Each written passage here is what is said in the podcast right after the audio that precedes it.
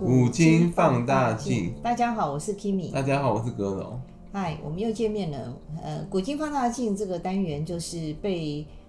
污名化的历史名人哦，讲到现在也到了一个清末就快要结束的一个阶段哈、哦。那呃，应非该常说这个这个单元的中国部分快结束了，是，那我们也期待有下一个就是下一个是外国的部分，是是外国人民的。好，那我们先谈一下这个清末这人，呃，这一位很有很知名的一个人物，格隆，请说一下。我们今天要讲的人是李鸿章，是李鸿章算是一个清末的一个名臣哦。那他被历史一个定位就是一个毁誉参半的一个状态。没错。好，那格隆先简单的介绍一下李鸿章这么一位他的生平的一个事迹。李鸿章他字少全，号那个沈星，嗯，他是那个译文中会译文中的代表，他是其实是蛮有贡献的，对他文的嗯中对嗯会译对啊，对啊对啊对啊，会译文中有个文字代表说他至少是在那个在那个什么，就是说那个某一方面是对那个那个时代蛮有贡献的人，是是，因为谥号不是乱取的，嗯他人人称他为李中堂，还有李副相，嗯嗯，他是那个安徽合肥人。他是怎么崛起的？后来变成一个慈禧太后非常倚重的一位大臣呢？诶、该怎么讲？因为那个他其实有个很显赫的身份，哦他是曾国藩的徒弟弟子。哦，对，所以那个什么，当时那个曾国藩等于已经起事了，嗯，所以他等于就提拔一下他的那个弟子，其实是蛮容易的。然后就那个，当然李鸿章本人也是有能力，不然也也扶不起来。曾国藩他是这个湘军非常著名的嘛，哦，那李鸿章自己也搞了一个是不是？对他搞得淮军，哦，一对个湘军，一个淮军对哦，湘军的名气比较大一点哦，对啊，对，可是李鸿章他被曾国藩提拔，然后也让慈禧太后重用。呃，他有一个非常呃，算是一个特别的一个，算是呃一个一个成就，还是一个他的一个功绩，就是在一个北洋这个练一个水师，是不是？嗯他他是晚清的那个重臣啊。嗯，那李鸿章他也是近代重要的那个政治家、军事家、外交家、实业家、改革家。哇，然后刚刚有讲这么到，刚刚有讲到他是那个淮军的创始人兼最高领多袖家，是是是，然后他同时也是曾国藩的弟子。嗯，其实就你其实只只要看他是曾国藩的弟子，都可以知道曾国藩不会收一个酒囊饭袋当自己弟子，因为会玷污自己的名声。那个嗯那个就是说，那个以前古代其实那个师徒关系比现在那个嗯怎么讲嗯，还要密切一点。对，曾国藩也不会也不不会收一些真的那种酒囊饭袋玷污自己的名声嘛。他应该会找就是文武双全的，因为曾国藩自己对于对哦、这个应该文的也算是一个儒应将该啊，这么说啊，就是那个以前古代是那个徒弟在挑师傅，那师傅也自己会挑徒弟啊，他会尽量选一些他认为资质比较好的收为弟子啊，嗯不然万一你收到个弟子他碌碌无为，然后那让被被人家骂惨了，人家会觉得你这个师师傅没教好，嗯，那或是收到个那个作奸犯科，人家会也会玷污你的名声。没有错。清末的时候，那时候呃清朝非常的积弱不振哦，那所以他也被委以重任 哦，在北洋那个弄一个水师哦，对啊这这是一个非常大的一个工程，那也是我们中国这个呃水师的一个现代化的一个起点哦，对啊，就是水军现代化。水军，刚刚嗯刚刚你有一直在问李鸿章有什么贡献吗？嗯。他其实后来跟曾国藩一样，也是位极人臣欸当然，当然，他他官至文华殿大学士，这个身份好像曾国藩也当过，是啊，然后后来还当北洋通商大臣、直隶总督。对，欸会当上直隶总督的，就是那个清廷还蛮信任的他人。也是总理，他是而且他是以汉人的身份当上的他哦、是汉人，对啊，嗯直隶总督等于是首首都那边哦、那跟曾国藩有非常相同的一些背景哦，嗯，曾国藩也是汉人，然后他对啊对啊，他爵位后来被被这个被升到一等庶义伯，嗯，他死的时候还被追赠为太傅。是是对，他这个到底这个北洋这个呃这个水军哦，他是怎么样去训练的？然后是不是后来好像呃在甲午战争的时候，嗯，就是没有发挥应有的功能，所以被骂翻了。是吧我们先讲一下李鸿章的贡献啊，因为刚刚不是有问说他到底有什么贡献嘛？对，他其实也有去讨伐太平军、太平天国，是他还平定了捻军，是，然后还有帮助推行洋务运动，对，所以他对于这然后还个有参与什么侵法战争、甲午战争、义和团。是，呃，李鸿章他这个人应该是他蛮能够接受新的观念的一个人，因为在那个时候很多都迂腐的人，他是没有办法接受洋务哦。对啊，那李鸿章可以接受所以洋务、哦，所以以前那种清朝很多那种汉人呐、或者还有满人，觉得说那个他们那个中国是最伟大，他们不能够那个什么去接去接受什么洋人那一套，因为他们如果推行洋务运动啊，嗯就是有这个汉汉民族本位主义者，觉得他们这好像是那个屈服于洋人，觉得觉得说自己不如洋人才去学他嘛，对。所以他认为这是丢那个中国脸，他们很多人其实是反洋务运动。可是他们当时也知道这个呃各国的一个，尤其是西洋的船坚炮利，是没错，可是他们就是心里不愿意承认这点。对，而且洋务运动其实也损害某些那既得利益者的利益，嗯所以他们也会反对啊。对，都有时候就是中因国为的大也是说洋务运动也是改革，就跟以前变法一样啊，对，其实李鸿章也是蛮只要变法就有人受损嘛，利也益。对啊，他还蛮同情这个这个戊戌变法的那些哦那些人物啦。其实他也有一些他的无奈，不过他这一次的那个在训练这个北洋水师这一部分哦，其实是花了不少钱，也也造了很多的一些那个船舰出来哦。那可是在这个中日甲午战争的时候，他没有发挥功能，最后被被歼灭了。因为中国还是那个贪污太严重，那很很多其实北洋水师它其实那个嗯军费到最后很多都没有用在水师上，都被污走或什么贪走。对，他们后来北洋水师弄出来那个炮弹哦，好像还好像还还不是那种会爆炸，好像那种实实弹还是泥弹那种，反正就是那种真的糟糕哎、对真啊的真的很糟糕。而且那时候在这个甲午战争的时候，他有被被批评，就是说他指挥不当哦。因为甲午战争一开始，这个当然这个日本呢、有击击击灭了几艘船，可是他的主力战舰他并没有并没有被消灭。可是那时候他就说，呃，要这些主力战舰先不要去去打，哦，叫他等于算是有点像躲起来那样子，然后最后被日本哦，就是追击哦，乘胜追击把它歼灭掉了。所以后来这个李鸿章这个北洋水师也是被弄得也这个溃散哦，然后被这个后世也批评的非常的严啊、对，非常的严格，就是说李鸿章这是一败涂地呀、啊，哦，因为李鸿章他的那个能力应该来说就是军事上当然没有就本来没有那么强，嗯，他就是比应该比较擅长内政方面的能力。是是是，对啊，所以说其实当时清廷找他去指挥什么北洋水师，这个他也没什么水战经验 啊。他之前是淮军的创始人跟领导人，是是他淮可军能是陆陆战军陆比较好对啊，调李鸿章去指挥水师，就很像你叫那种什么擅长陆战将你去指挥水军一样，像是像你叫赵云去指挥水 军。你不能说因为他有名气你就认为他什不么都是懂那。时候，其实这呃，我觉得那时候慈禧太后她也是蛮为难，根本找不到什么能能征善战或是很厉害的人物而哦。且因为因为因为那个什么北洋水师是当时那个唯一的一支那个西式的海军啊，对而且又是李鸿章建立的，所以慈禧太后可能也只能交给他去那个指挥，嗯因为你突然把他那个把把位置把他交给另外一个人，可能会造成那个对，那个那个那个军队可能会那不服不合不，是是，可能不是服或怎么样，反而会那个对出现一些问题。那李鸿章他呃，其实他在内政啊、外交方面，他算是都是清廷的认为是第一把手，所以对啊很多的外交事务也会交给李鸿章去处理这个洋务哦。对那啊，包括很多不平等条约也会请李鸿章去签订哦，他代表等于是中国去跟对啊，跟因为那个他是当时那个中国少数的那外交人才，嗯所以签什么条约都找他去签。可是因为这是不平等条约，所以他也从此被黑为这个就是卖国或者是一个丧权辱国的一个代表人物。所以我们常常骂现代的人哦，如果呃没有顾及到国家利益，就会骂他是现代李鸿章。可见李鸿章是被黑了很久哦。马关条约这个是一个很代表之作哦，李鸿章其实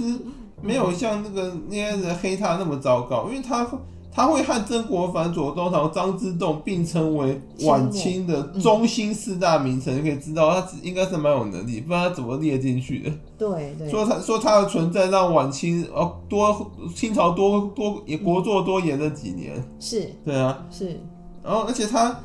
李鸿章也蛮受那些那个什么那些洋人推崇的，是是，应该不只是因为他签不平等条约的关系，是他本身能力受到那个，嗯，他还被英国的维多利亚女王授予皇家维多利亚女王勋章，哎，他应该是少数得到这个勋章的中国人。好啊。嗯那可是因为他签了这个马关条约，这么一个非常不平等的一个条约，从此他被黑为这个丧权辱国的一个代表啊。那其实今天要其实你帮他平反的一点就是说，他在这个签订马关条约的时候，他他人亲自到了日本哦，那他也跟这个伊藤博文就是一直在这个呃协商，能够争取最最大的一个利益，不要赔这么多钱。当然，可是因为你是战败国，战败国当然是没有什么说话的一个权利。那然后很多人，那日本人就甚甚至很看不起他，甚至还说这个中国人就是会吐痰啊，整个就把那个李鸿章妖魔化或污名化很很厉害。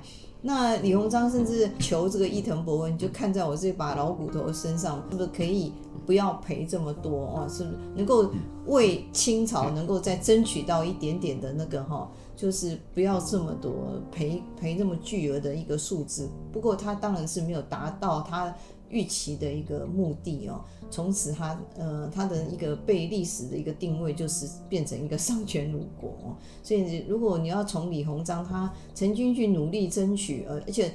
呃说真的，也不是说他他愿意。呃，愿意赔这么多钱，割那么多地哦，那是因为你如果不这样子做的话，你可能国家都没了，都有可能、哦。哎、其实你仔细看马关条约，其实是虽然赔很多钱，可是其实没有割非常多地。对因为马关条约当初签订的时候，本来是割让那个台湾，还有那个哪里，还有那个辽东半岛嘛。哦，辽东半岛是很大没错，可是后来因为割让辽东半岛，侵害到其他列强利益，所以列在列强干涉下，日本让清廷花钱赎回辽东半岛。是所以仔细看一下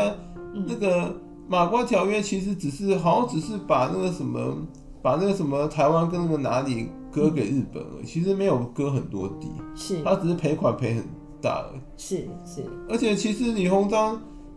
那是当时的想法也没错，因为你不签这个条约，万一日本不肯休战，继续打下去，那中国不是会遭受更多损失？那时候就是打不赢日本。对是，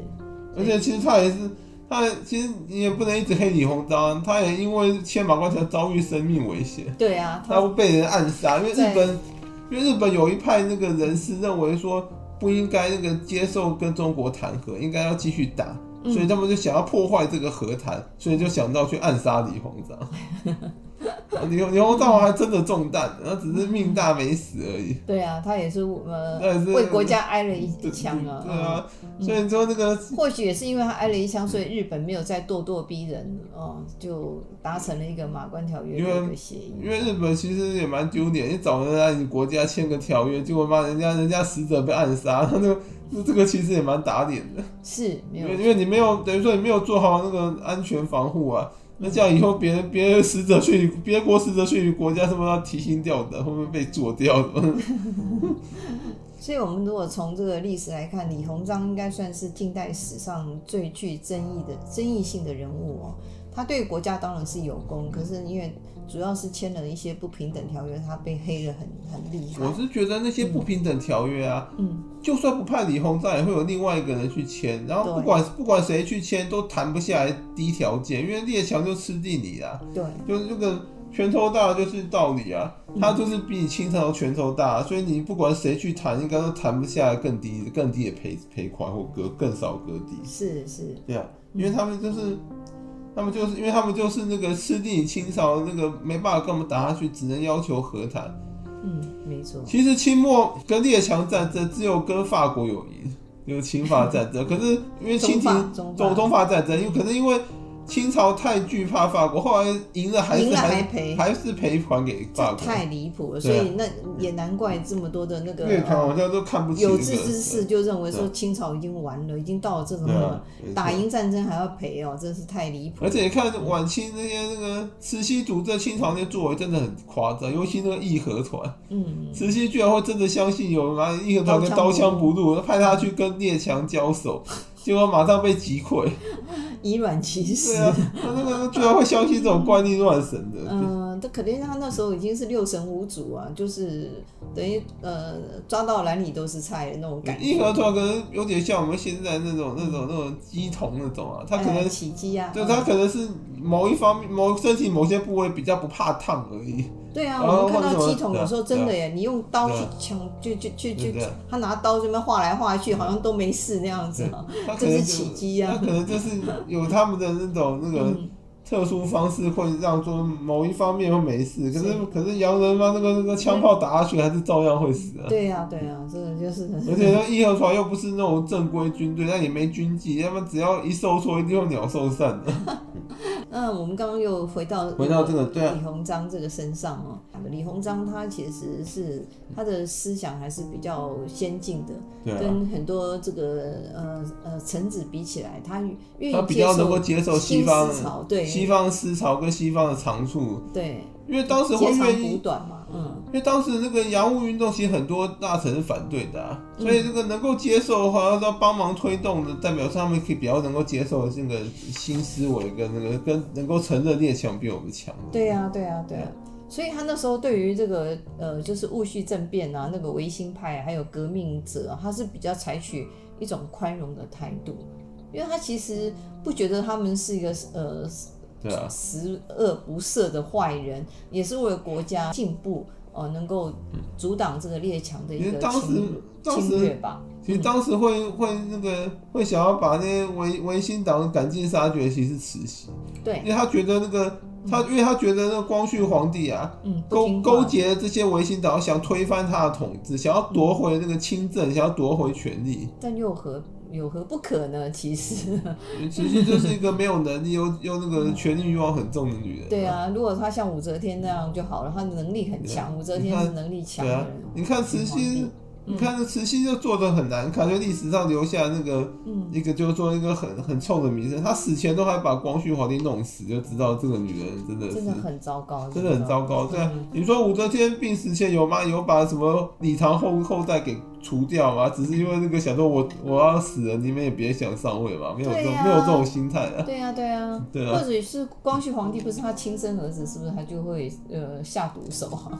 也不能这么说，啊而且光绪好像是他的亲生，很确定吗？不知道。哦、所以那个，所以说那个其实，其实李鸿章也蛮惨的，嗯，因为他历经了什么八国联军啊，而签了辛丑条约协商之后啊，嗯，李鸿章等于因为八国联军这件事，他就整个心力交瘁。可之前那个一直弄这些弄这些什么跟列强打交道，他也很累。还八国联对啊军，嗯，所以他其实也没有很长寿，在一九零一年十一月七号的时候就与世长辞了，他呃他才活了七十八岁。七十八岁不算短啦、那以那个那个朝代来讲，算是也算蛮高寿的啦。只是他因为这个一生操劳， 对啊，尤其弄个马关条约，那个嗯被被骂到被骂臭头成卖国贼什么，他对他心里很无主啊，无无主啊很久，然后再弄八国联军再一搞他的那个，对对他对，就那个真的是那个，真的是没办法挡住这样的一个羞对啊辱，他他应该有也有点像是那个累死的，啊也有点过或了，者或者这个抑郁抑抑郁而死郁，抑郁嗯而终了。对啊。因为他当时那个名声很臭，大家觉得他签了一堆不平等条约来丧权辱国，可真的不能怪他，因为其实都是这些都是，我觉得这些搞不好很多都是李鸿章政敌去黑他的。